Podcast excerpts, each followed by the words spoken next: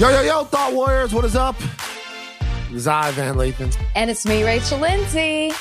Higher Learning is on. Rachel, Rachel. Yes, fan. Yes. Tom Brady, Super Bowl champion. Who did you, what? Who was your pick? Did you? Chiefs. Who did you think was went? Really? I I picked. I, were gonna win. I picked Brady. I picked Brady. But why? Why did you pick Brady though? I felt it in my gut. That's really it. Really? You felt that I mean. I but I mean, uh, to be honest with you, I don't know why everybody really felt the Chiefs were going to beat the pay. Whoa, the Wow. Bucks, the Bucks, Mhm. because I think people were truly underestimating the defense of the Bucks. You saw what happened. That I mean, the O line was trending. Was somebody out? Somebody was out on the O line, right, for the Chiefs, or did I make that up? Yeah, they had two of their two, of their tackles were out. Because of the barber. Because of the barber. right. I mean, Barber look, had COVID. Uh, uh, Listen, the reality is this: the reason why, the reason why people thought the Chiefs were going to win these same two teams play, and the Chiefs earlier in the season, the Chiefs made them look goddamn crazy. And by the way, the Bucks hadn't played this good. The it's Bucks are really on a, again. the Bucks are really on a hot streak. The Saints had beat the Bucks twice. We beat them at home, and then we went to their house and destroyed Wait, them. whoa, whoa, whoa, whoa, whoa, whoa, whoa, whoa, whoa. I'm sorry. It's the Chiefs and the Bucks. I don't know when this Saints talk creeps up in No, here. but what I'm saying is uh, after no, what I'm saying is I'm I'm using that I'm using that to say, or I'm saying that to say that the the Bucks really hit their stride at the right time, and really if you Brady if you does this too, though. By the if way, you if you pay attention, the Chiefs kind of hit their lull at the right time because the Chiefs had kind of they won enough games to obviously get into the Super Bowl, but if you watched in the way that they won, they hadn't been quite as dominant in their playoff run as they had sort of been before this. So they got know? outplayed. Listen, I listen, it was not even close. not even close. Yeah, They I picked. I should have. I should have bet on it. Dominated in all phases of the game. They could not keep. First of all, the refs were in on it. No, see, I, said, no, no, don't do that. I said that after this, after the first half, I said the storyline is going to be that the refs are are with Brady. The Bra- Mhm. Brady's got the refs wrapped around his finger. That's not the case. The the Bucks played a better game. I didn't I didn't They disagree did. with any of those calls in the first half. I don't want to hear it. The Chiefs made enough mistakes. Um, Todd Bowles and the staff, the defensive staff of the Bucks, just called an amazing game. Just called an amazing game. And really, they just played their safeties high, and they got they never had the blitz. Like Mahomes was running for his. I actually felt sorry for Mahomes after a point. Like and he was every single time he dropped back, Not used to that. in his face. That- Shaq Barrett was in his grill. Nobody, nobody could control old Shaquille. Yeah, Mhm. no, it was. I. I'm just mad I didn't bet on it. Just to be honest with you. Do you think that Tom Brady is now the best athlete in American team I mean, sports history? How do you not the things that he's been able to do? How do you not give him that credit? Like take away your personal bias. Take away all of that. Like whatever, whatever hate you may have for Brady, deflategate all of that. What he's done, what he's accomplished, seven Super Bowls, five MVPs of the Super Bowl. I mean, he 43 years old, switching conferences, new team. It just doesn't stop for him. You got to give him his credit, Van. I give him the credit that he is the best football player ever, maybe. Well, then there's no Uh, credit given. He's maybe the best football player ever. There's, there's no credit. Uh, Jerry Rice is still, to me, Amazing. just in terms of accomplishments. Uh, when when I say American team sports, I mean I, you know that takes Serena and some of the rest of the people out of this because you know Serena just different, Tiger Woods different, Yes. all that stuff. Because put them in there, I feel like they've done more than Brady. But I would still take Michael Jordan. Okay. I would still take Michael Jordan over Tom Brady. Okay. When Jordan got to his apex, he never lost. Tom Brady, number one, is a hoe. That's the first thing. Okay, would you like to Just- explain why? He's just, uh, I mean, fuck it. Tom Brady a hoe. I don't care what y'all say. I don't like him. A lot of Uh, people don't, but can you right. tell me why? He's good. No, He's but why is he a hoe. hoe? He's He's- a hoe. He's He's a- good and hoe. Good and a hoe. He's just a hoe. Good for him. Okay. Good for him. I'm I'm crossing the line. I'm calling Tom Brady personal names because that's how mad I am that he won. He won the game. And he- by the way, he won the game in a very Tom Brady esque way. He didn't have to be great. He didn't have to be great. God just likes Tom Brady. So you, so he didn't deserve the MVP then. no. I actually thought that maybe they would have given it to Shaquille, but or, that was or, or I thought Leonard Fournette played a good game. Leonard Fournette was toting the tater. LSU. By the way, LSU Tigers were oh, all there over you the game go. yesterday. That's that's why. how many LSU Tigers were in that game. I don't know, but I would like for you to know that Leonard, Fournette in his post game presser gave all the credit to Tom Brady. That's what Good your him. LSU Tigers were doing. That's what he was Called supposed to do. called him the goat. He is the goat of quarterbacks. Maybe, maybe, maybe So, Joe what's Montana. up with this? Maybe. Joe Montana, maybe no, but Tom Brady, he it, it is it, it, it was pretty gangster. All um, obviously, I'm I'm joshing Tom Brady. It was pretty remarkable to watch. Just at 43 to be out there still slinging that pigskin around, Man, And- giving people their first Super Bowls. Come on. Mhm. and they're going to be back. They're going to be back. They're probably they'll probably win, they'll probably win the division next year. The Saints are are looking for a new quarterback. The Panthers don't look to be quite ready yet. That's still a young team developing at the skill positions. Um, the Falcons will always do what the Falcons do, which is nothing. uh, shout out to shout out to Atlanta. Uh, so they'll probably be right back as to win that division, and you know. The NFC it, it'll be tough again, but they'll probably be right back. They'll be right back at the top of uh, at the top of the conference. But yeah, it was um it was kind of an anticlimactic Super Bowl, though, don't you think? It was like wasn't a very exciting game. First half was good.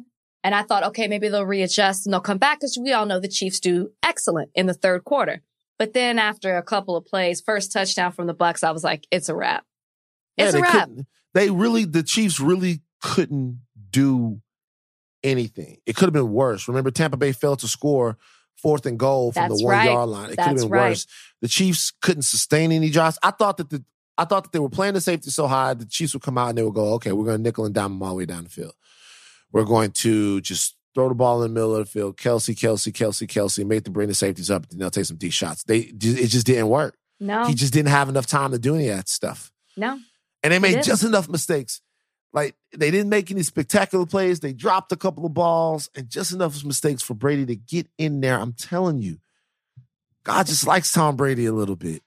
I don't or, know why. as we've discussed on this podcast, maybe it's not God. Maybe it's the devil. it could be Beelzebub.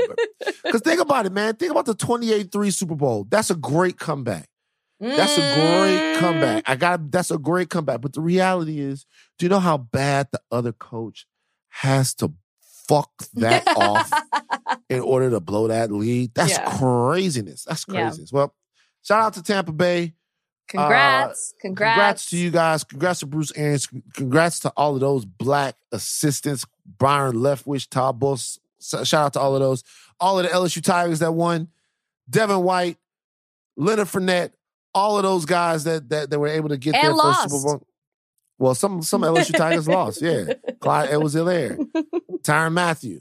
We got to find out what was going on between Badger and Tom Brady.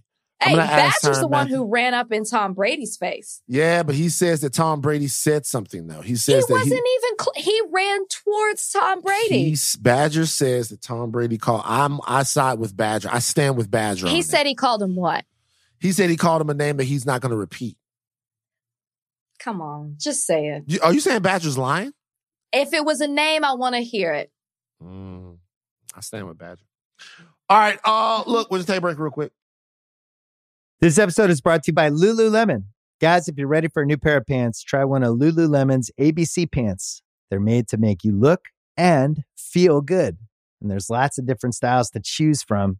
My favorite, because I walk around LA every day, I like the joggers. I'm not jogging, I'm just walking fast. But if you're working out, I would try them out. And if you want something a little sleek, maybe business like, maybe try the ABC Slim Fit trouser. But I am a joggers guy. I just once COVID happened, I was just like, I'm I want to wear jogging pants and joggers and all kinds of soft pants as much as I possibly can, especially when I'm working out. Ultra comfortable and versatile. ABC pants are really in a league of their own. Buy a pair right now at lululemon.com. Oh, okay. So uh, Van Down, Van Down. I don't know if you saw this. But, but, but before we get into this topic, we got a couple of guests on the show today. We got um, Rabbi Ari Lamm, who's going to come in and break down the Nick Cannon situation for us. Nick Cannon, Yes. in case you guys know, he's got uh, you know, got his situation back with CBS Viacom. He's back in the Viacom family. Um, and also we have Adam Schiff, Congressman. Congressman Adam Schiff from California. He's coming today. He's going to be out sitting that higher learning hot seat. So that's going to be coming up real soon. Uh, so we got a big, big, big show. But look, I want to say this real quick because we didn't get to talk about it at the top. Shout out to Gorilla Girl Glue, uh, Gorilla Glue Girl, wherever you are. Why? Why shout out? Shout out to her, man. That was the whole saga. That to me it's was one of the still more. going. Oh, it's still going. I don't. I don't believe it was removed. Was it? I'm sorry. But maybe I stopped paying the, attention after She went to the hospital. They can't get the Gorilla Glue out of your hair in the hospital. I did. Did she? Did she show you her head?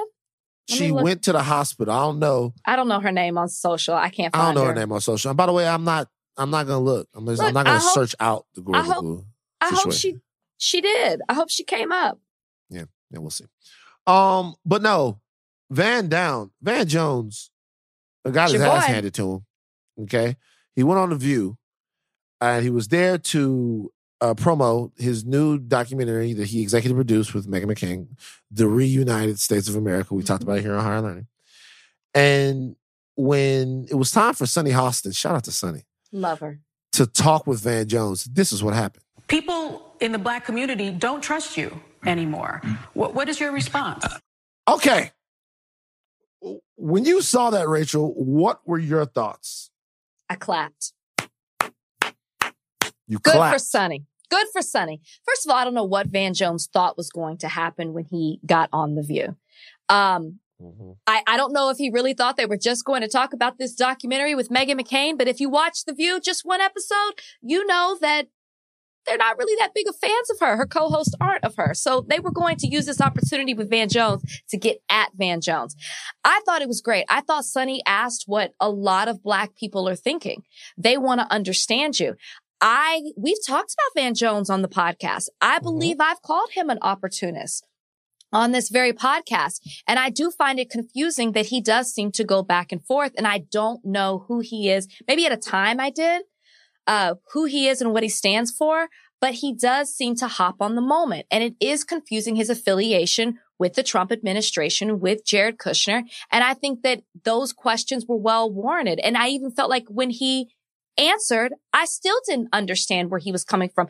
There is, I understand you wanting to bring people together, but when you're playing both sides, that's where it gets confusing. And to me, he seems to play both sides. Yeah, well, she basically she said that the black community no longer trusts him. He said Van Jones's whole position here is that he is doing such amazing things, and in order to do those things, sometimes you have to reach across the aisle. That there's that- no there's no problem with that. You don't have a problem with him reaching across the aisle. So what? What is it that I don't have a problem with you working together, but I Sure. think that like when it came out that he was working with police reform and he's like, no, no, no, no, no, I was never involved. I heard he really was involved. Like it's like, well, which one is it? Why are you working with Jared Kushner? You mean when you're saying that he was he had something to do with the Trump uh, executive order? Yes, with police. And he was like, no, no, no, no, no. But you have the Trump administration saying that he was involved. Well, which one is it? I think that you can reach across the aisle, but not sacrifice yourself in the process of that. And I think that's what the community feels from him. Like you're not reaching across to make something work together. It's like you're playing both sides. That's what it comes across. And so which one is it? Yeah, I think that the most important thing is that, you know, if it's just difficult to work with the administration and then cry when a new administration takes hold. I'm glad she brought up that specific uh, Yes. incident or incidents uh, because it just seems performative when you do that. Now, look, to Van's point, what he's basically saying is that somebody's got to do this work in order for it to get done. And that's a very, very strong point. But I don't know, you know, what? What If, you- well, I mean, if you're working with, with the Trump administration to get things done, that's fine because you're trying to get things done. But would you refer to Trump as the uniter in chief? no. Exactly. That's the, but Van Jones has. Van Jones has. Also, let's get this straight. You're not fucking with Van Jones. Like you, he seems goes. like I believe you've made this comment to me before, and I'm, I'm, just saying you. I am Sunny. I am Sunny. I'm just trying to figure out where you stand Well, on I all think, of this. I think Sunny definitely is not really fucking with Van Jones. I think Ana she made it Navarro clear. had great points too. And his response Navarro, to taking yeah. pictures, if you didn't see also, Ana Navarro questions him about his affiliation with the Trump administration and Jared Kushner specifically and taking pictures with them and even references Candace Owens. They ran out of time, so he really didn't get an opportunity to respond. But what he did say is, I'll take a picture with anybody. right, which was a bad thing to say. You can't say that. You, You can't, say can't. I'll take a picture with you. Thank you. Thank you. mean because you'll take a picture with David Duke.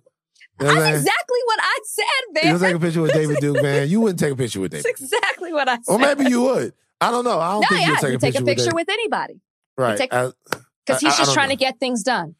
might he might take a picture with uh Beyonce and caption it standing here with Mary J. Blige. And I forgot about that. That's why we can't. He's not with us. I forgot about That's what they should have asked him about. They should have asked about that. They should have asked him about that. Name that, did- tune. Name this tune. That's what they should do. If we ever have him on there, we should play songs and be like, who sang if it? we have Van Jones on this podcast, That's which it. is never going to fucking happen now. um, if we have Van Jones on this podcast, we are inviting Van Jones to play Name That Tune. Yep. On this podcast. Yep. All right. As a matter of fact, if you listen to Higher Learning, tweet Van Jones. The gauntlet has been thrown down. That's right. Name that tune. Higher Learning Culture Edition. And by the way, we're not going to play, you know, Drake and Lil Baby Gunna Never Recover. We're not to play songs we wouldn't, we know that he doesn't know. yeah. We're to play songs, we're to play the, the standards, the classics of Black Americana and see if Van Jones can do this. Yeah. And if he, and by the way, the gauntlet is thrown down. If he can do this, I'd say it, it, it looks pretty good for him. You know, Uh, it'd go a long way, a long way. I what I think would say. that you should mix it up and not just play black artists. Just throw it in there because if you can't name the black, but you can't name the other ones, I think See? we have a problem. But that's there. that's gonna be. see, you trying to get this man caught up. I'm just actually trying to. So you throw in. Oh, oh well, I tell you what, that's Perry Como live. I, I, I know that one. I, I know that too. That's that that that's Perry Como live at the Palladium. Okay, okay. I, I, I've heard that one. That's actually that's a limited. That's a that's a limited. He's never coming A, here. a limited. That's a limited. Okay, I, I know that one. I know that one. You know what I mean? Whatever Uh, chance we have, it's a wrap. By the way, that's not to say Perry Como not hot. It's hot. It's it was the music. imitation for me. Why I said it. Oh, I, oh, oh, I, I, oh, I know who that is. That that's the Lawrence Welk Yeah. Orchestra. It's Lawrence Welk. I, I, I love the Lawrence Welk show. They, by the way, mm-hmm. I bet you even know that they used to do the Lawrence Welk show at the Palladium. I bet you didn't know that. Did you know that? no, I did not. Do you know what the Lawrence Welk show is? I don't. Don't Van Jones me. Wow, wow. See, Lawrence. I mean, it's white as hell. So I don't know why you're looking it up. It's not something show. you're supposed to know. But you know, it's tiny Just making bubbles. sure. Wow. Look at What? him. I'm looking Lawrence at him. Welk. Lawrence Welk. It's a big thing. It was a big, huge thing back in the day amongst white people. I see. Um, but look, it, it- look, it, it raises questions. This whole Van Jones thing, it, it raises questions about whether or not we're too attached to political purity. So I guess that's the only thing. It, it I don't have a problem. It's like you can reach across the aisle, but don't reach across the aisle and jack somebody off. I think that's the Don't thing. lose Reach- yourself in yeah, reach across the aisle and reach across. Don't, but don't reach across the aisle and you know give somebody a handy. That's too much. Reach across the aisle, do whatever you do, and come back on. Come right back. Quick. Well, and and it depends. Not all aisles are made the same. Reaching across the aisle to talk to sensible conservatives about differences that you have is one thing, but reaching across the aisle into Trumpism, that that's that's a different type of aisle. Like, Yeah. that's that's that's an aisle that probably Well, he was kikiing with them. A little It's bit. the difference. little Yeah. bit, little bit. But once again, this is coming from someone, and I always have to say this because there's a laundry list of things that Van Jones has actually gotten accomplished. So everybody that's criticizing and stuff like that, just know that we all got to do more work and kind of stop throw- lobbing peanuts at people from the cheap seats because it's very easy to do. So I don't want to take anything away from what Van Jones has gotten accomplished because he's gotten a lot of stuff accomplished on behalf of a lot of people. That you have to point that out. I'm not, I think people have been confused since the Trump administration started. Do you see, like, I do. That's, and I think that's where it's like, we ha, we understood you, but now we're a little confused, you know, starting in maybe 2016. All right. Well, uh, very uh, look, sure everything will be fine. You know, very successful guy, stuff like that. Van, come on on to the podcast. Play name that tune with us. Come on, Van. We got you, buddy. We'd love to have you. We'd love to have you. Okay, big treat on higher learning. We have uh one of the more visible politicians in America right now. Um, I'd say so. Rachel, wouldn't you say so? This is a guy that everyone knows, almost like a calming presence. Uh, whenever I hear this gentleman talk, he is a U.S. Uh, member of the House of Representatives from the state of California. Higher learning. We have Adam Schiff joining us today. What's up, everybody?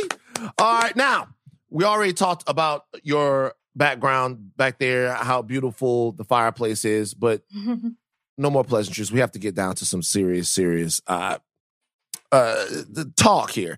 Now, I'm scared. I'll be quite honest with you. Uh, Adam, I'm scared about the direction of the country. I'm scared about the divisiveness in the country right now. I'm scared about the emotional trauma and scars left from the Trump administration. You, uh, I live here in California. You are one of my elected officials here, one of my elected representatives. Tell me why I shouldn't be scared. Well, look, I, I can certainly understand the concern. Uh, I share a lot of it, but I do think we have turned a really important corner. Um, it is, I have to say, wonderful to turn on the television now uh, and to see a an administration that makes sense, that's doing the right things for the country, that's trying to help people who are in distress right now uh, by providing them relief from economic hardship. That's rolling out a good vaccination program for the country and trying to accelerate uh, the vaccines uh, as soon as possible. That's committed to uh, equity and fighting discrimination. Uh, you know, it's, I think, a very positive new direction. But you're absolutely right. We have a lot of rebuilding to do uh, after the last four years. And of course, um, what, uh, what President Trump gave license to the the ugliness, the bigotry, the hatred that uh, we saw descend on the Capitol on January sixth. Um, that's not going away uh, with the end of his administration. We have to continue fighting that, uh, and uh, and it's going to be a long struggle, but but it's worth it. You know, we we we have been devoted to the principle of a more perfect union. We are still far from the realization of that dream, but uh, the dream persists, uh, and we we struggle on. And you know, uh, just to piggyback a little bit onto what Van was saying, to add to the fear, Van said that you're you're kind of a calming presence when we see because we saw you a lot on our television screens at the end of 2019 and then at the beginning of 2020 with the first impeachment trial. Your name is on the short list to be the Attorney General for California, state we both live in. And it seems like you would be leaving. You're someone that we we uh, recognize in Congress, and you could be leaving Congress to go to California and you know be the Attorney General. Why would you want to leave Congress, especially as you know, like it adds to the fear. Like, why would you want to leave? You know, with uh, is it because there is so much uh, discord? Is it because it, it isn't unified and people do seem to be stuck on their their party lines and not coming together? Uh, look, I think um, that that both places uh, are an opportunity to serve, uh, and I, I, think the governor has a lot of great choices for California AG. Um, I just want to make sure that I can help our state and our country get through this pandemic, uh, get back on its economic feet, that we deal with these systemic problems, and I, am you know ready, willing, and able to help uh, at whatever level I can in whatever way I can. Uh, so Um, this is not, uh, for me, a reflection of uh, any belief that we can't get things done in Congress. We can, and we will, and we must. Uh, and if I stay in Congress, uh, that's exactly what I will do. Um, but uh, I'm just looking for an opportunity to be of service wherever I am, and I know that's how both of you feel as well. Hmm. Uh, let's stay on COVID for a second. Um, as we speak right now, we're seeing declines in cases. We're seeing sort of a rebound from some of the worst spots that we were around a month ago. Uh, you know, it remains to be seen how yesterday, how Super Bowl parties will impact those numbers. But we're also seeing troubling developments in terms of variants and mutations of the virus itself. We're seeing both a South, a South African strain and a strain from the UK uh, that are proving elusive uh, to some of the therapies that we've had and even to some of the vaccines and some of the tests, the extent to which is not still known. Why should we have any faith that with something that's changing by the day, right? Something that's changing with the more every single second we get more scientific information. And there's a lot of fear. People are very afraid of what's happening on that front. Tell us what you know about the Biden administration and about the Democrats' plan to be more aggressive in combating coronavirus uh, than Trump. Why is it? Why are we in a better in a better place now? Well, I think we're in a better place for for many reasons. Uh, we're in a better place because the new administration is relying on science. Uh, so they're pushing out good information about the importance, for example, of wearing a mask and maintaining social distance. There's none of the conflicting kind of idea. Oh, you're not you're not macho if you wear a mask, or it's not. It, you know, masks are just political correctness. There's none of that nonsense. Uh, Joe Biden is, you know, and, and Kamala Harris are very blunt about it. This saves lives. Wear wear a mask. Um, they're also working hard to um, accelerate the production of the vaccines. They're utilizing the Defense Production Act. They're working with the manufacturers of the vaccines. Uh, they're exploring whether they to put more doses in each vial to overcome certain supply chain problems. They're doing whatever is necessary, uh, engaging FEMA, setting up uh, federal and state sites and local healthcare sites around the country to accelerate vaccines, working with uh, pharmaceutical um, chains like uh, or drugstore chains like CVS and others uh, to put these um, uh, vaccine uh, sites in neighborhoods uh, that are accessible to people. So they're doing exactly what they should be doing, and they're doing it with a sense of urgency. Now, you're right; we're in a race against the, the virus, which is mutating. Uh, the good news is that the vaccines thus far are very effective uh, against each of the mo- uh, each of the mutations, but some of those mutations um, help spread the virus faster. Some of them are somewhat more resistant to the vaccines, and so the question is: Do we get this pandemic under control uh, before those mutations uh, have a chance to overcome the vaccines? and it's just a race the more people we vaccinate, the quicker we vaccinate them, the more people who wear masks and slow transmission, the more we get out ahead of mutations, the more we can put an end, frankly, to mutations. And so, this is why uh, we all need to do what's in our power to win this struggle. Um, because you know, while while you know everybody's going to have to uh, wait until uh, the, the, the the vaccines are broadly available. Um, one thing is already completely available, and that's wearing a mask. Uh, and a mask can be as effective as a vaccine. So we know what we need to do. Um, I, it's too early to say what the effect of yesterday will be, but my hope is that that steep downward uh, slope in the curve that we've been witnessing now will continue because the number of vaccinated Americans is going up millions and millions every week. Uh, and I'm hoping and praying that we win that race against time. Congressman, you know what's not available? Relief. Relief. The co- coronavirus relief bill. Um, when can Amer- like it seems like other countries seem to be providing relief to their citizens, and here in America, we, we're still suffering, we're still hurting. So many people still need relief. Um, when can Americans respe- um, expect some relief? And then also, what would that relief look like in in the bill that's currently sitting in Congress and is proposed?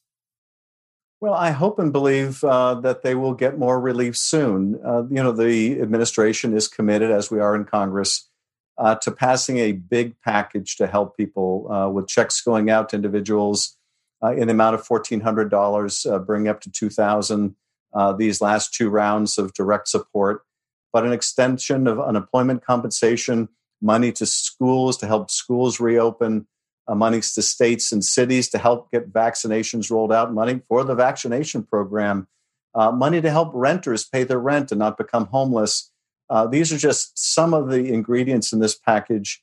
Uh, help for nutrition so families don't go hungry. Uh, and, you know, it's my hope that this can be done very quickly. I know the president uh, is interested in seeing whether Republicans want to work together with Democrats. Um, but he's also not willing to pass a package that's too small to do any good, uh, simply because that might be the price of, of getting Republicans on the bill. It's not worth it um, to do too little. And, right now, I think economists across the spectrum, from liberal to conservative, are pretty much in agreement that uh, the bigger risk here is that we do too little to help the American people, not that we do too much. Hmm. All right. Uh, Adam, I'm not sure if you realize this, but both Rachel and I are black. I'm not sure if that if if if if that comes across here on on, on the Zoom call, but we are. And I have to be honest with you.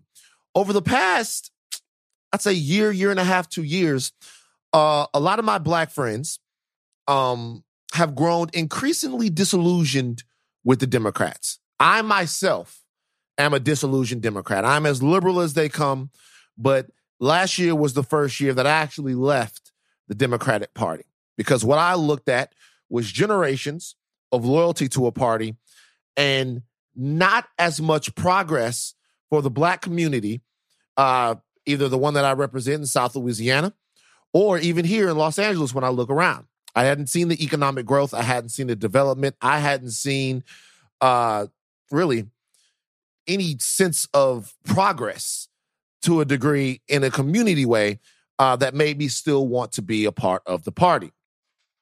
If I were going to turn that over to you to fix the relationship between Black Americans and the Democratic Party, what would you do specifically for Black people to make them lifelong Democrats?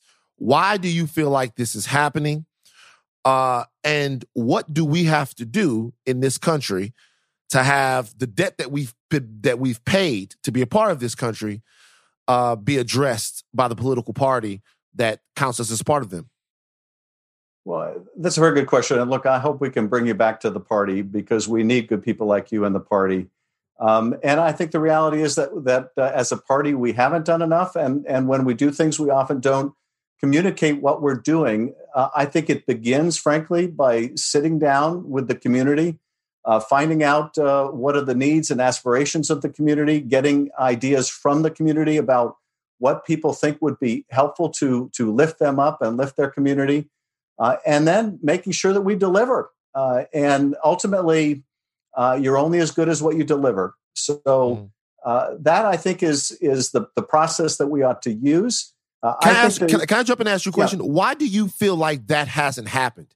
It's been 60 years of black people being loyal to the Democrats. And this is not the this is not to to to to to, to hang you out there to dry. This is just a question that seems like that's the answer to the question.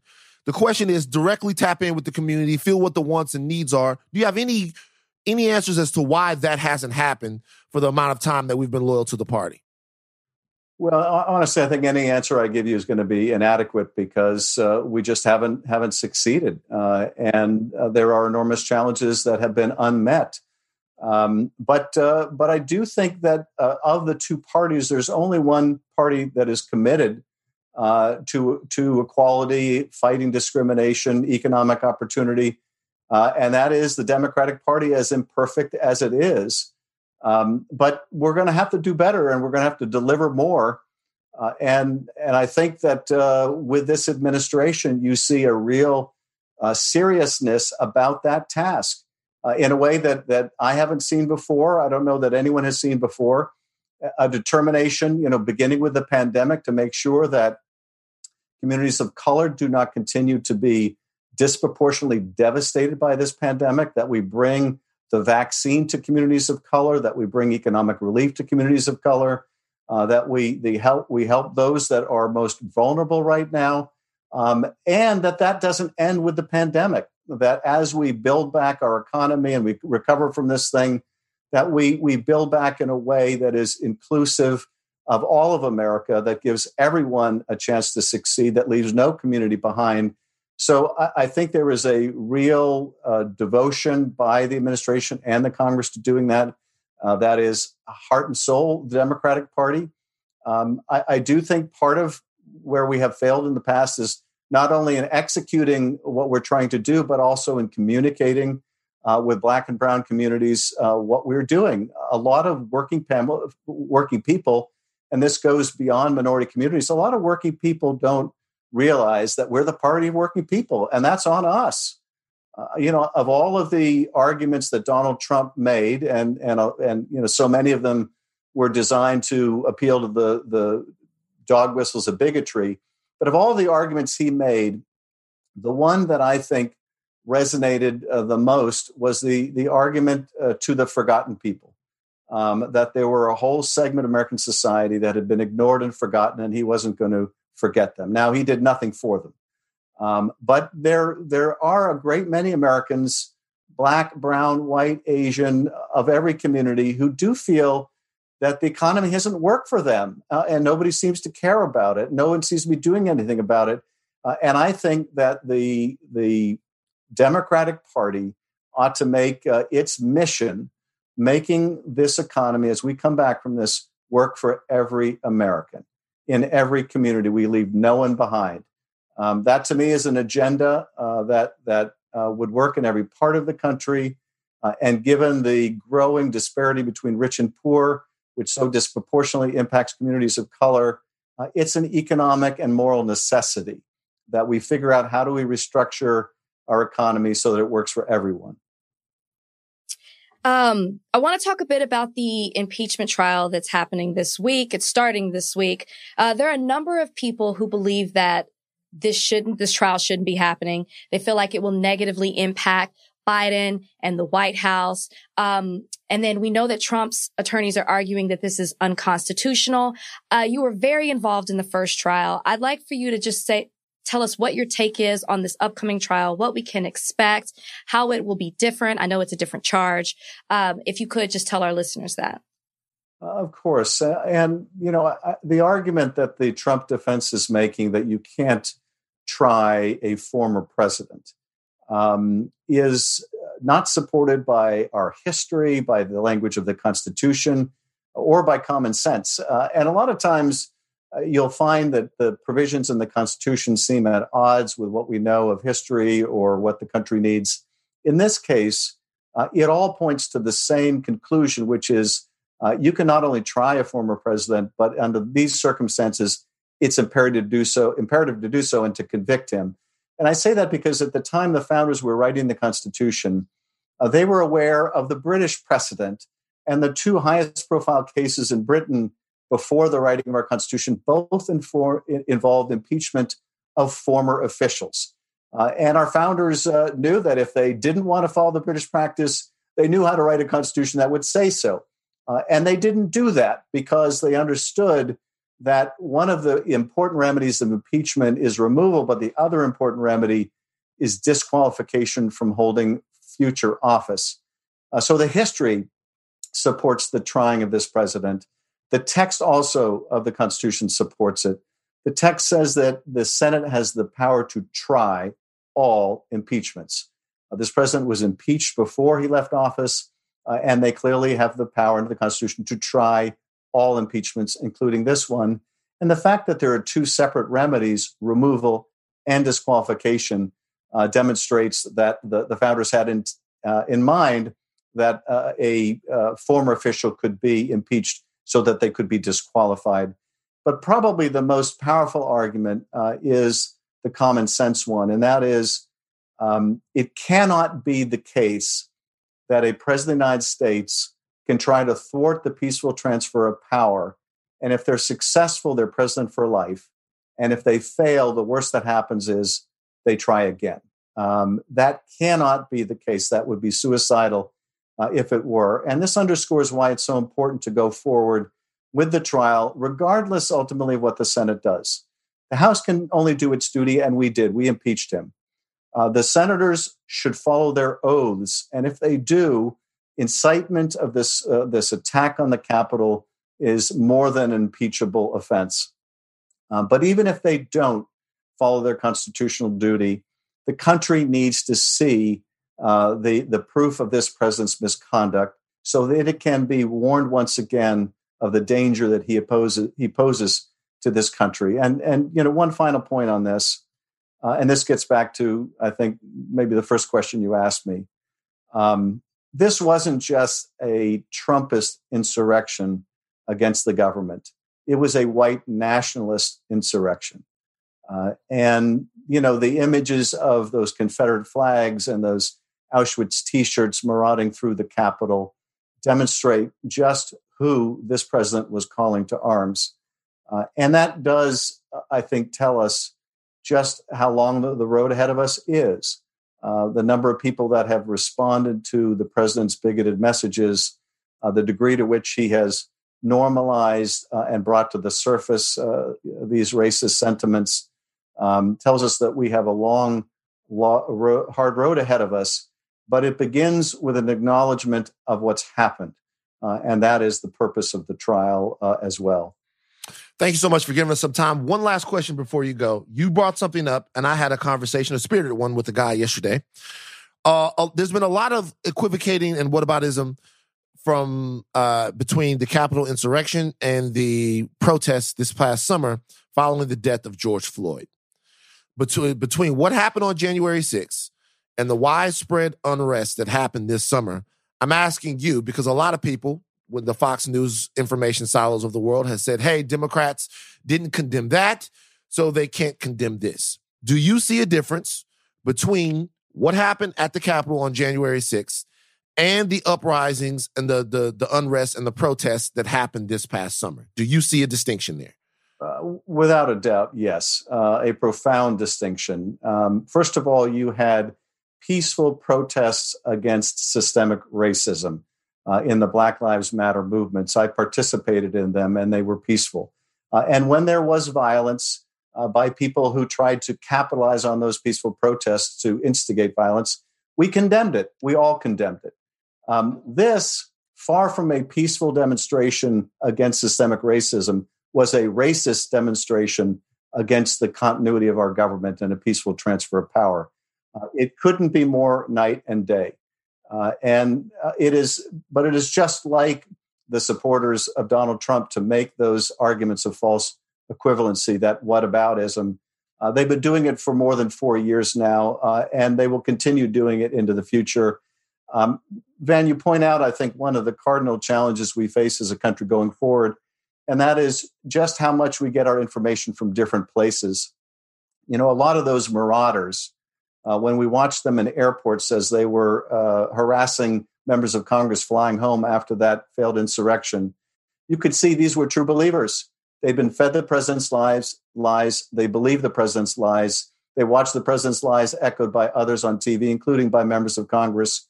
Uh, and they lived in that information bubble, uh, that fictitious world. Uh, breaking down those information silos is going to be really important uh, and a and a hard, a long term task ahead of us. Mm. Fantastic, Adam Schiff. Thank, thank you. you so much for joining us today. I hope that everyone look, man. I'll come back to the party. I'll come back to the party if there's a reason to come back, if the Democrats, I'm a, I'm, I'm, a, I'm a liberal. I'm as liberal as they come. I'm as liberal as they come. Just a party means something to me. I'm willing to come back if there is a reason to come back. And hopefully, with this new administration, they'll give me a reason. Well, uh, you know, when this pandemic is uh, behind us and I'm and we're allowed to do this again, I want to get together with you both for coffee. Uh, and I'm I'm pulling you back into the party if I can pull you We'll take it. We'll, we'll take, take, it. Thank you Adam, so much. Thank you so much for your time. Thank you so much, brother. Thank you. Take care now. Be well. All right, now you guys have heard the news. Nick Cannon is officially back with Viacom. Nick Cannon, uh, I, I guess, has been I don't know if reinstated is the right word, but That's the word. the the working relationship between Nick Cannon and Viacom CBS is back on. He had previously uh, been shunned by the company. They severed business ties with him after last summer's, uh, no other way you can put it, anti-Semitic talk that went on on Nick Cannon's podcast, Cannon's Class. It cost him a, a lot. You guys all know about that. We covered it here on Higher Learning. We were going to talk about the reconciliation between Nick Cannon and Viacom.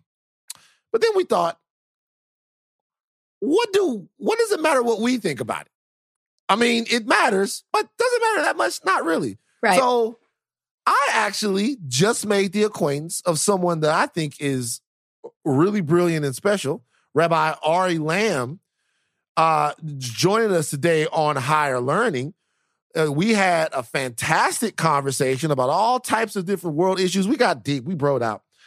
Um, and so we thought that we would ask you, Rabbi Ari, someone who's worked, uh, who works a lot to bridge cultural gaps to help people get an understanding of how different cultures can live and work together, and specifically some of the stuff that's been going on recently between the Black culture, uh, the, the Black American culture, and the Jewish culture here uh, in this country.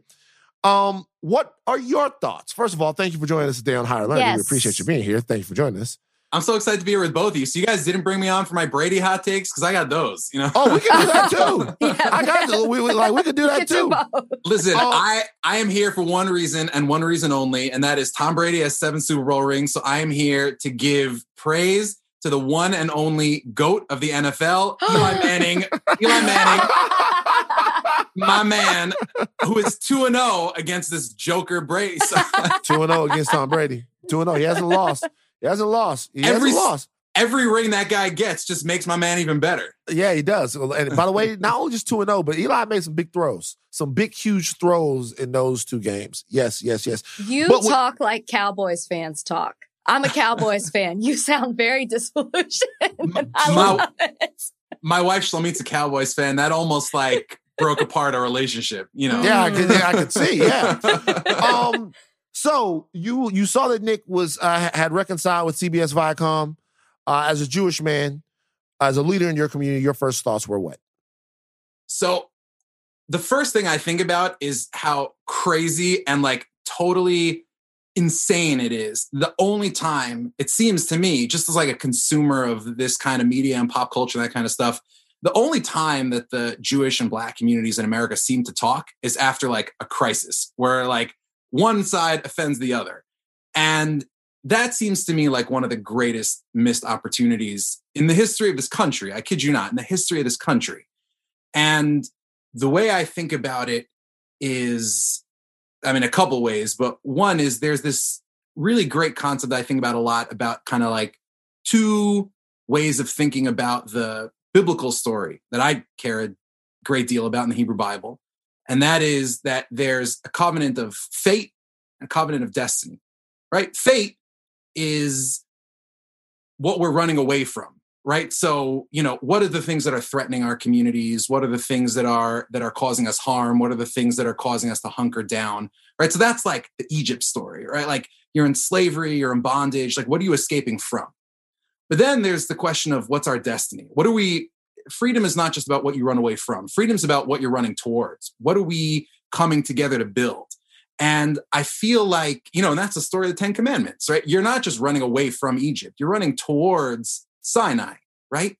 So when I think about the Black and Jewish communities in America, we're bound together by a covenant of fate so far, right? People are threatening us. There's racism in this country. I mean, look at what we look at what we, we've been seeing over the last year and all the reactions to the things that have been going on for for decades, if not centuries, in this country. And, you know, the Jewish story is, you know, from one perspective, you could tell it as a story of just like constantly getting slapped in the face by by this country and that country and getting thrown out here and there. And so that's fate. We share a similar fate. But we haven't yet gotten to a point as a country, and we're still not there, where we're asking as two communities, Jewish community and the black community, what are we trying to build together? What can we build together? Because I'll tell you this, in this country, you can make the case, I would make the case, that there has never been an example, not a single example in the history of this country, of progress that has been made that has not been built on the ideas and the vocabulary of the Bible. It's never happened from founders Harry Tubman, Frederick Douglass, Martin Luther King Jr., Abraham Lincoln, FDR, I mean, Ronald Reagan, Barack Obama, go down the line. Anyone who's ever done anything great has always done it on the backs of those values. And the two communities in this country that I think feel most close to those traditions and have never confused them with power, with like majority power, have been the Jewish community and the Black community. And we have so much that we could build together. And yet, the only thing I, I often see is coming together to like denounce things or fight against things or protect things. Like that's our covenant of fate. What's our covenant of destiny? So Nick Cannon, I and I, I want to, you know, get into that whole dynamic because I have a lot of thoughts about that. But I kind of want this to be an opportunity. Like I see Nick Cannon as having such potential to do something amazing, which is instead of using this as an opportunity to say, here's what I've learned about how not to offend people again, right? The question should be, okay, what are my core values? What are the core values of my community? What are the core values of this community that I want to be in face to face dialogue with? And how can we take those things and use them to build something that will change this country forever? That's the opportunity now. Mm-hmm. What kind of message, though, do you think that it sends out to society when you have a big corporation, CBS Viacom, fire to make a statement because they don't agree and it doesn't, they don't stand in line with what Nick Cannon said, but then to rehire him. And then I'm, and I'm curious how you think that should have been handled. Like what should have been done? So, oh, it's such a good question. Okay. So I have like an extended hot take on this. So go for it. oh, that's so no that, better hot take than an extended hot take. yeah, right. Exactly. This is just like endless jalapeno peppers. So, so there's this culture that we live in now, and like call it like cancel culture or like denouncing culture. I like to think of it as like disavowal culture, which I hate. Which is when you have somebody who's close to you in your life who does something terrible or who says something terrible. So we live in a world now where the expectation is that you disavow that person. And it's especially, you know, pressure that's put on you to disavow somebody when that person's like a family member or a friend or a pastor or a rabbi or whatever it is, right? Like they want you to really like push this person out of your life. And I feel like I think that's what happened to Nick Cannon. And listen, Nick Cannon just, you know, said some pretty terrible things. So I get where the desire for that alienation and and kind of like ritual, you know, decapitation comes from. But at the same time, I grew listen, I grew up and I'm still a really proud, a passionate member of like a really like religious Jewish community. And I feel like the black community in America also just has these deep religious roots. And one thing that you know, if you're part of a really traditional community, is that the most important thing that you have in your life, there's nothing more important than this it's family. And the people that you care about, not because you choose to, because they share your values or because they, you know, or because they hold opinions that you enjoy, you have these unchosen obligations towards them. And we've like forgotten, forgotten about unchosen obligations in this country. Because we're living in a world where we kind of treat attachments to each other as like they're only chosen. If you want these attachments, great. And if not, throw them out of your life. And so, as much as I feel like, yes, when Nick Cannon does something terrible, it needs to be denounced and that's, and it, he needs to be called out. But at the same time, there's something that, as someone who like really gets and like lives every day, like a really traditional community, like I'll give you an example. Like during COVID, during the pandemic, um, when Jews get together to pray, so you can't just pray. Like prayer is not something you do by yourself. You need a group. So obviously with COVID, that's a huge challenge. And, you know, we've figured out ways to not congregate the way we normally do. But every, you know, every week and every Shabbos, like every Saturday, right, for the Sabbath, I go out in the freezing cold and I get together with like 10 or 20 other people and we pray. Now, those 10 or 20 people, I hope they're, I mean, I, I hope they're not listening to this, but like of those 10 or 20 people, like Some of them are great. Some of them maybe not maybe not my favorite, right? Mhm. Like but anytime you're getting together with like a group of people whose connection whose connection is based on something unchosen, you're going to run into people you don't love and you don't have anything in common with. But the reason you stand outside every week in like sub-zero weather with these people is because that's what tradition and family is about. And if you wonder why in this country people are like lonely, suicide rates are up, op- you know, opioid use is up, and violence is up, and and people like, I mean, what? It's for this reason because we're like so quick to like throw people away. So part of me with Nick Cannon is like, yeah, we should have a reckoning about like the views that he holds, like why are they bad, and what can we do to make them better, and vice versa. By the way, what can we do about stereotypes about his community and other communities, including my community? Like, what can we do to make those views better? But part of me is like, I don't want, I don't want the black community to like kick Nick Cannon to the curb just because he said something offensive. What I want is the same thing that I would want for my community, which is I want his brothers and sisters to hug him and cry with him and, and cry with themselves because he believes something so crazy and terrible and then help him educate himself. Like that's what I want. Hmm. So And y- y- you know what? And it's it's it's so interesting and powerful that you say that. Uh, but at the same time, it's really hard. And Ari, I tell you why I feel like it's hard sometimes. Number one, I feel like sometimes that they don't want, specifically us black people, they don't want us to stand together. What they really want is for us to meet an American purity standard uh, that because the way that they've divvied up the the community is, hey, you're one of the good ones. You can come and ha- you can come be a part of America. You're one of the ones that's okay. You can be a part of America. You can't bring anybody with you, and if you do bring somebody with you, the moment that they run afoul of something, then you have to leave them behind. It's almost kind of like you have to pledge allegiance to something, right, to kind of get what it is that you're going to get.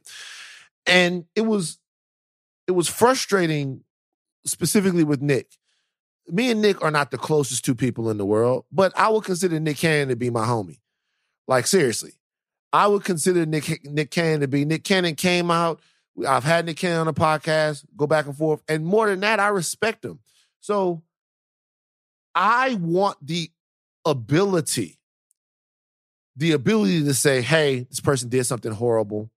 All right, um, and watch them kind of get it back together. But at the same time, I understand the other impulse because so many times as a black man, I've listened to people say horrible things. I've watched people do horrible things. We watch cops shoot black people down, and it doesn't seem like they suffer any consequences for it. So I get the the the the impulse to say destroy, destroy, destroy, but it's just different when it happens to someone who you kind of understand. You, uh, I even understand how that conversation happens. I don't understand how people think it, but I understand how that conversation happens. So, and within our community, we're going to huddle around each other, right? And we're going to rally together. The grace has to come from outside of the community if Nick is going to get his stuff back. And if Nick, and sometimes that's tough. It's tough for black people to rely on the grace of anybody else because we've we've been given such little grace. So what ends up happening is, excuse my language. I mean, we curse on this podcast. What ends up happening is, we, what we ended up saying is, I'm in your lo- house. right? We, we Not like, in uh, front but, of but, the you're, but, you're, a- but you're a religious man, so that's why. I said, but what ends up what, what ends up happening is what we ended up saying is we like Nick, fuck you, and now everybody's mad. So I like I I, I, I guess having said all of that, the, the next question is how do we avoid scenarios like this in the first place? You know, how like what has happened between the black community and the Jewish community where it seems as if we're further apart than we've ever been. Because this wasn't the only time we ran into this last summer. There was a whole weird period there of a couple of weeks or, or a couple of more where everyone seemed to kind of be stepping into the same thing here. What's going on? oh, it's so, it's so. First of all, it's such a great point, and I want to say two things. One is, I think what you're describing when you say, right, like we don't want people to just take our grace for granted. So we don't want to. So in order to make sure that we model that, we don't want to take other people's grace for granted either. Sure. I get that. I get that. Um, I think part of the problem though is there's like a double standard that communities like ours operate under, which is when you're a majority community, so you naturally tolerate and you expect everybody else to tolerate your imperfect heroes. So, you know, uh, if you're if you're like a you know if you're just like a regular American, I think like your average American, person. yeah, right. If you're like an average white American, I think like I think it makes sense to you to say, okay, like Thomas Jefferson was like a slaveholder and like right. an e- and like an evil man in that respect. And yeah, but he also wrote the Declaration of you know, you know what I mean? Yeah, yeah, you, exactly. You, you, yeah, right. yeah, right, exactly. Yeah. And yeah, like the Declaration of Independence is like a major achievement in like, right. the history of human civilization, right? And you're used to being like, okay, our heroes are imperfect, right? Minority communities don't get that kind of tolerance, right? That we don't get that kind of uh that kind of you know excuse or second chance or like that kind of grace. People expect our heroes to be perfect. And if they're not, we get punished for it. Like my grandfather was a major rabbi, he was the president of University, a major theologian, a, you know, a guy who gave incredible sermons, Rabbi Norman Lamm. We lost him, unfortunately, this year to COVID. Um, my teacher, he said that once, you know, like about the, the Black Panthers, you know, he said, like, if we, if my community doesn't stand up against being demonized, no one will stand up for us. So we got to do it. On the other hand, or not on the other hand, like at the very same time, it seems to me that if you're in a community and you have a force in the in the community that's saying like, "Hey, pull yourself up, pull yourself together, you know, get your life straight, have dignity, be proud of your heritage, be proud of where you come from and where you're going." Like that's really powerful and a community shouldn't be expected to have perfect heroes. Like just like the majority community gets to have imperfect heroes. Minority communities should get to have imperfect heroes. Now how that squares with like at the same time you have to worry about how you impact with other how, you interact with other minority communities i'm not sure. I, I don't know. Like i haven't worked it out fully. But it does seem to me so important that minority communities should get to have imperfect heroes. And by the way that's the that's just that's straight out of the bible. I'm thinking about king david right? Like this is a man who who's who's like entire career is everything he says is designed to advance his political career. He's, you know, he's messing around with a married woman, all these things. And it's only that moment where, for the first time, that he, the first time that he ever says something that's not designed to advance his political career is after, you know, the child from that union, that like, uh, you know, adulterous union with Bathsheba is conceived and then dies and he gets up after mourning to death and he says, He's not coming back to me. I'm going back to him. Um, and it's that moment when he just realizes that, yeah, I messed up. I'm imperfect. I sinned. I did something bad. That's when he becomes a hero, right? It's not when he was, everybody thought he was perfect and he beats Goliath. Like, it's not when he was, everybody thought he was perfect that he becomes a hero. It's when he realizes he's imperfect that he becomes a hero. And we need some kind of language in this country and some kind of framework, moral framework that allows minority communities to have imperfect heroes while at the same time policing boundaries with other minority communities. I don't know what the way is to work that out, but there must be some way. See what I'm saying? Well, I was just going to say, you, you say you don't know how it is to work it out. And it, it makes me wonder how we got here right? Because what you learn is like in the 50s and 60s, Jewish people and black people were working together. You know, Jewish people were at sitting in at lunch counters. They were joining the bus boycott. They were marching. They were registering black people to vote.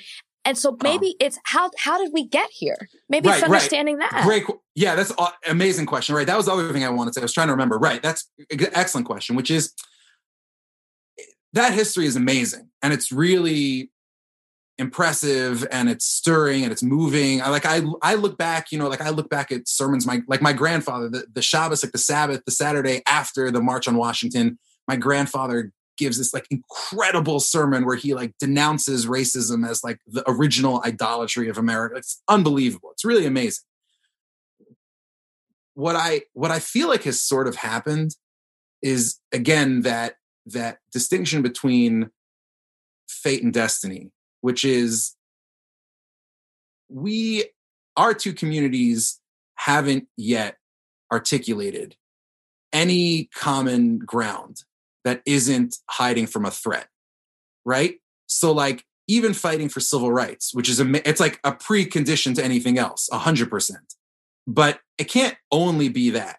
Like if we haven't articulated any positive values about like what do we stand for in this country and i have some ideas about what that is but like if we haven't articulated anything that we stand for then it's only a matter of time before that cooperation dissipates naturally right? Because if you're only held together by an external threat, then of course, and by the way, I'll add, I think that the the the usually when you see like black Jewish alliances alliances in this country, like they're all wonderful and I support them all. They're amazing.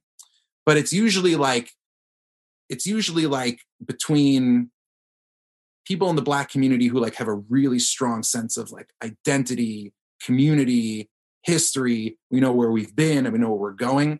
And the kind of Jews that are usually involved, who I love, they're my brothers and sisters, are amazing. Like they're not usually the kind of people who are like in synagogue three times a day, like really invested in the Jewish past and thinking carefully and deeply about the Jewish future, like studying the Torah or whatever it is. And because that, these partnerships tend to be thinner than I think they should be.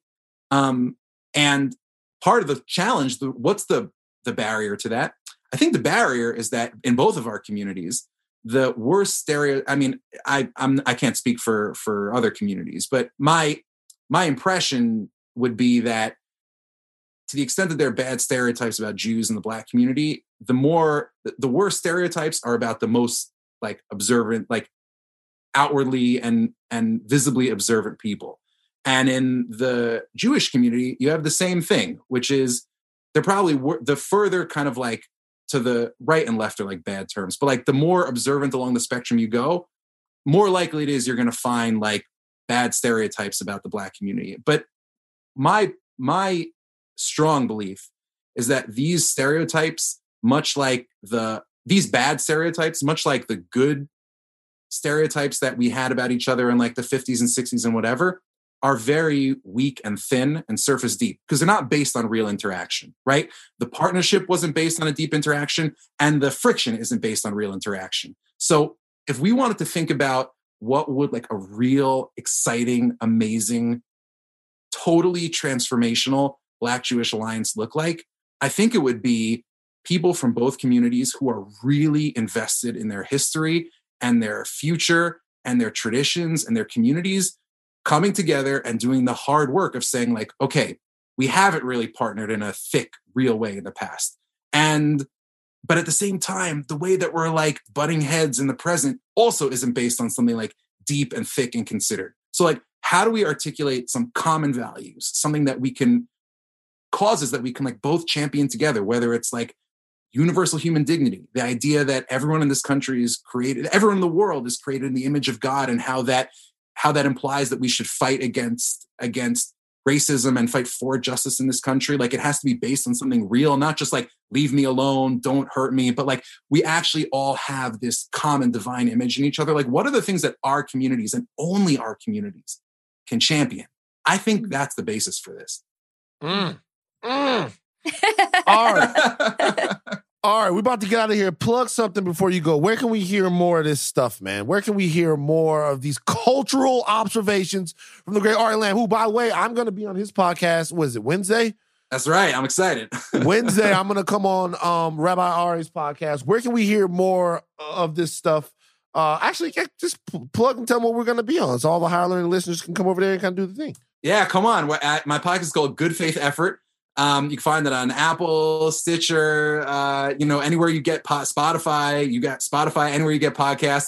Um, and we talk about how the ideas and values of the Bible impact all the most important and, and urgent conversations that we're having in American life, from pop culture to politics and beyond. So check out Good Faith Effort. And Van's going to be there. It's amazing. And Rachel, I get you on also. It's amazing.